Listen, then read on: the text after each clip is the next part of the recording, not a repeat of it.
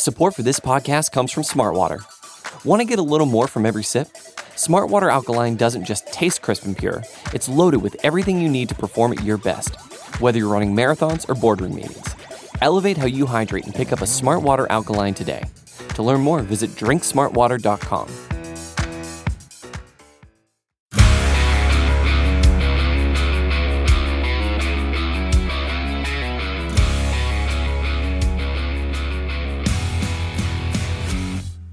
Welcome to the Daily Hammer, your daily news source when it comes to the Atlanta Braves as part of the Battery Power Podcast Network. My name is Shawn Coleman. Hope wherever you are and wherever you are listening, you are having a wonderful start to your Wednesday. Of course, you can find the Daily Hammer, the Battery Power Podcast, the Road to Atlanta Podcast, and the new podcast with Stephen Tolbert and Chris Willis all at batterypower.com as well as at Battery Power SBN across all forms of social media. My name is, and you can also find us free on all podcast platforms. Wherever you listen to podcasts, that's where we will be. Should be for free, but make sure you just hit that subscribe button, get the latest content from uh, from us when it's available. My name's Shawn Coleman. You can find me at StatsSAC on Twitter. When it comes to the Braves, here's the latest from Atlanta. And simply put, this is more like it. The Braves offense finally was able to get the job done. And to, and to make matters even better, they were able to get the job done against one of their bigger foes when it comes to the pitching mound in terms of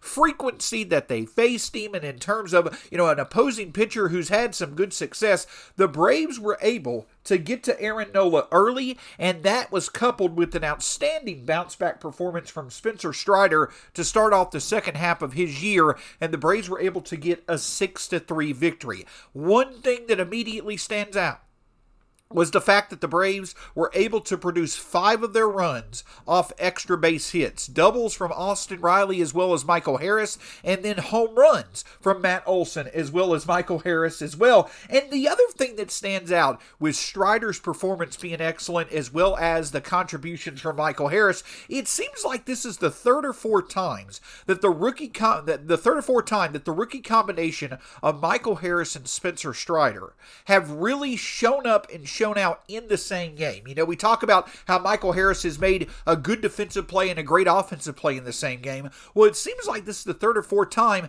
in one of Spencer Strider's starts, it's been Michael Harris who's been able to provide a, a, big boost when it comes to giving Spencer Strider some support. So it's good to see the rookies supporting each other as they continue to emerge as two of, if not the top two, candidates for NL Rookie of the Year. But overall, the Braves got 11 hits on the night. Eddie Rosario had two hits. You know, we talked about the fact that with Adam Duvall out, you know, the Braves really could start using some good offensive production. As I mentioned in yesterday's show, Adam Duvall had started to find a bit of his groove in the month of July, though he was playing the basically the uh, weak side or you know less frequent side of the platoon facing left-handers he was doing his job. Eddie rosario though was the one struggling against right-handers. If eddie rosario can ever get going that's really really going to be another big boost to the bottom of the braves order to couple with michael harris against right-handers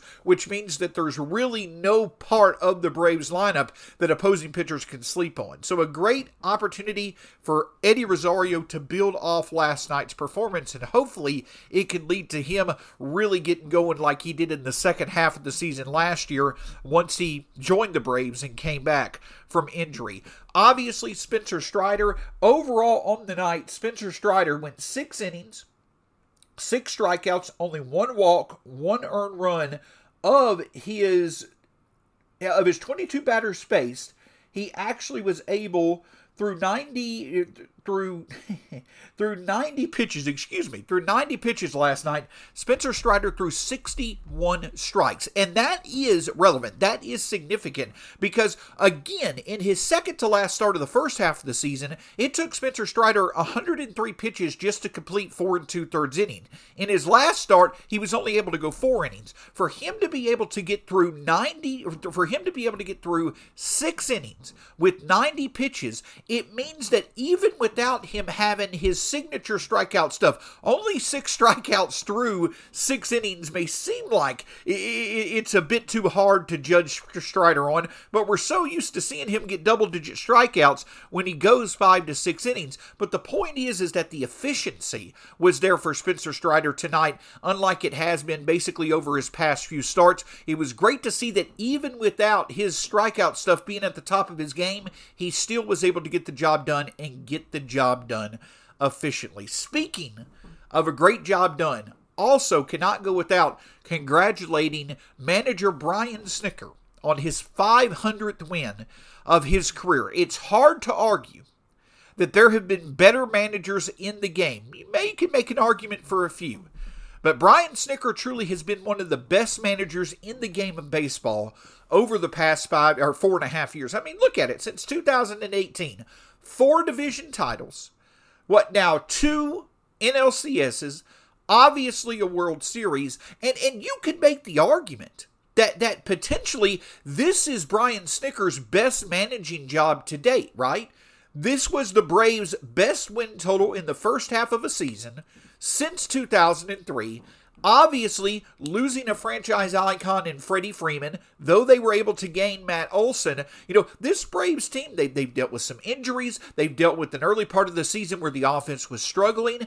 Brian Snitker, a lot of it was his players playing to their true talent level, but you also have to credit Brian Snitker for sticking and trusting his players to get back to where they can perform. Sometimes the best moves that a manager can make is simply staying true and trusting the talents that he has to work with, and that is one of the strengths of Brian Snitker. So make no mistake, Brian Snitker obviously at times in the past has had his struggles when it comes to game management, what have you. Sure, that's fine. But there's no denying that, especially over the past calendar year, Brian Snitker has been an absolute stud when it comes to managing the Atlanta Braves baseball team. It's led to one of the best, you know, turnaround stories in recent history when it comes to sports in general. It's led to a World Series title, and it also has led to the Braves being in position once again to challenge for a chance to defend their title as well. So excellent job to Brian Snitker. Congratulations to him uh, on 500 wins. Hopefully, he'll get number 501 on Wednesday. So, a bit of news from the farm from earlier this week when it comes to the Braves, and a relevant name that we have seen a few times in Atlanta and have some decent success as well. I know that there has been, you know, some speculation that if the struggles of Ian Anderson were to continue, perhaps lefty Kyle Muller uh, would be, who has been phenomenal at AAA basically over the past six months to six weeks, you know, that he potentially could get another shot in the Atlanta rotation. Well, unfortunately, during batting practice earlier this week, Kyle Muller suffered a broken hand. It was his non throwing hand, which basically was his right hand. He suffered that when a comebacker hit him during batting practice. He'll miss his start this week. It does look like that he won't miss that much time. It's not something that's going to keep him out for weeks, hopefully, just, you know, maybe a matter of days. But but make sure to stay tuned to the Road to Atlanta podcast and also batterypower.com for the latest when it comes to um, Kyle Muller and his recovery. Hopefully, again, we'll see him before too long. Obviously, when it comes to his production, you would love to see him continue to finish the season strong, and perhaps if if the opportunity you know allowed for it, maybe he could even finish his season in Atlanta and really build off a strong 2022 to get his career going for 2023 and beyond.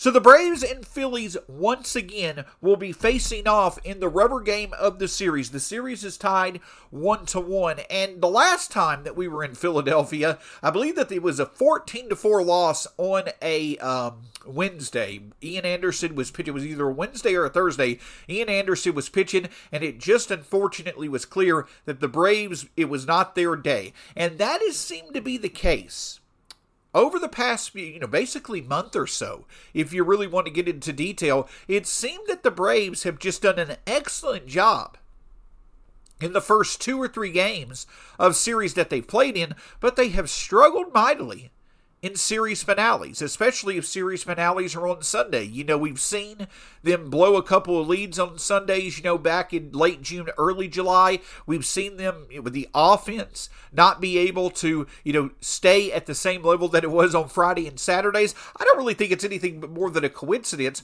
but the Braves have definitely struggled over the past month in series finales and on Sunday games. It, it, you could also even say in day games. Well, it again is a day game that's a series finale on Wednesday. But the good thing is, is that you're likely going to have a motivated Charlie Morton ready to come out and get the series win in Philadelphia. And though Charlie Morton has more than more often than not remained kind of inconsistent so far this year. He's definitely not found the groove this year that he did last year, you're starting to see him settle into at least being effective with his overall approach. In seven of his last eight starts, the only start where this was not the case was his last start of the first half of the season against the Mets. In seven of his past eight starts, Charlie Morton has gone at least five innings and allowed two runs or less. The big key for Morton is avoiding early trouble and avoiding home runs. For the most part, he's been able to do that. But there still is again some inconsistencies. Three of his uh, in each of his last three starts, he's walked three batters. He has given up some home runs over this stretch of eight starts, but in general, Charlie Morton is consistently doing what this Braves offense needs him to do, and that's limiting the opposition enough to allow for the Braves offense to be able to come alive and get him some run support to win games. So the Braves definitely have a pitcher who is putting them in position to win. As a matter of fact, you know, the Braves are now um, six and three over Charlie Morton's last nine starts. Yes, if you could tell, I, am having a little bit of trouble when it comes to getting my stats together today.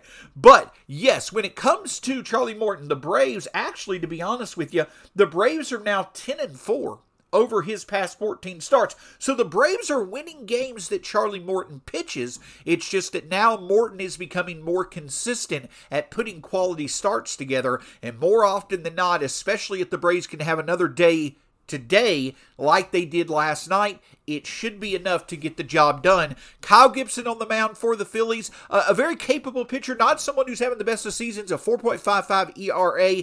The Braves should be able to find some success, especially if they can once again find that early success. But it'll be interesting to see, and hopefully we'll be able to see Charlie Morton be able to put together another good start, five, six, seven innings, you know, two or less earned runs, and the Braves can jump on Kyle Gibson early and get a series win as we head closer to the 2002 trade deadline. And don't forget, that trade deadline. We are now less than a week away. Next Tuesday afternoon is the trade deadline. Starting to not necessarily see rumors involving the Braves, but you definitely can see that with each and every game that the Braves play right now, it's more data, more assessments for Alex Anthopoulos and his front office to gather an idea of what they have and what they may need to add. For every home run that an AJ Minter or a Will Smith give up, you know, late in the game, could that point to a bullpen arm being a need for every you know start where there's a struggle by an Ian Anderson? Could another reliable you know starting arm be the key? Or for every time that you know Orlando Arcia or Robinson Cano struggle in the infield, or potentially the Braves are not able to find you know a really good and consistent option in left field, could an outfield bat or a utility infield bat be the key? The Braves have more areas they can address, and they may even need to address multiple areas like they did last year at the trade deadline. Could they make the move that we need to see them to make to really once again have the depth they need to survive the rest of the season and then get into the playoffs and make some noise? Don't anticipate anything spectacular. To be honest with you, the Braves just don't have the arsenal of prospects to really be able to go get one of the big names out there like some other teams could. If the Braves were going to go get, you know, a big name, they're potentially going to have to take away from their major league talent level. That includes teams asking for a Michael Harris or a Spencer Strider or what have you. I don't anticipate the Braves putting those players on the table. So, while we may not see a major move, uh, once again, and I'll be honest with you, you'll probably hear me say this multiple times before the trade deadline. When it comes to making moves on the margins, when it comes to adding depth pieces without having to get up a lot of prospect value, there's been no better example of how to do that successfully than the job that Alex Anthopoulos did at the trade deadline last year. Hopefully, we'll see him once again do it this year and really give the Braves the boost that they need to hopefully take care of the NL East and from there really put themselves in a position to, to defend their World Series title. But hey, that's for another time. The focus for today an 11:35 start, so you'll have some entertainment during your workday. Charlie Morton versus Kyle Gibson. The Braves go for yet another series win, and hopefully are going to be able to put their struggles during day games and series finales behind them moving forward. Can't thank you enough for listening to the Daily Hammer. You can find the Daily Hammer, the Battery Power Podcast, Road to Atlanta podcast all at batterypower.com, at batterypowersbn across all forms of social media, and free all on all podcast platforms. Just hit that subscribe button wherever you listen, and you'll get the latest content. My name's Shawn Coleman. You can find me at StatsSAC on Twitter. We'll be back with you tomorrow. Go Braves! Thanks for listening to the Daily Hammer.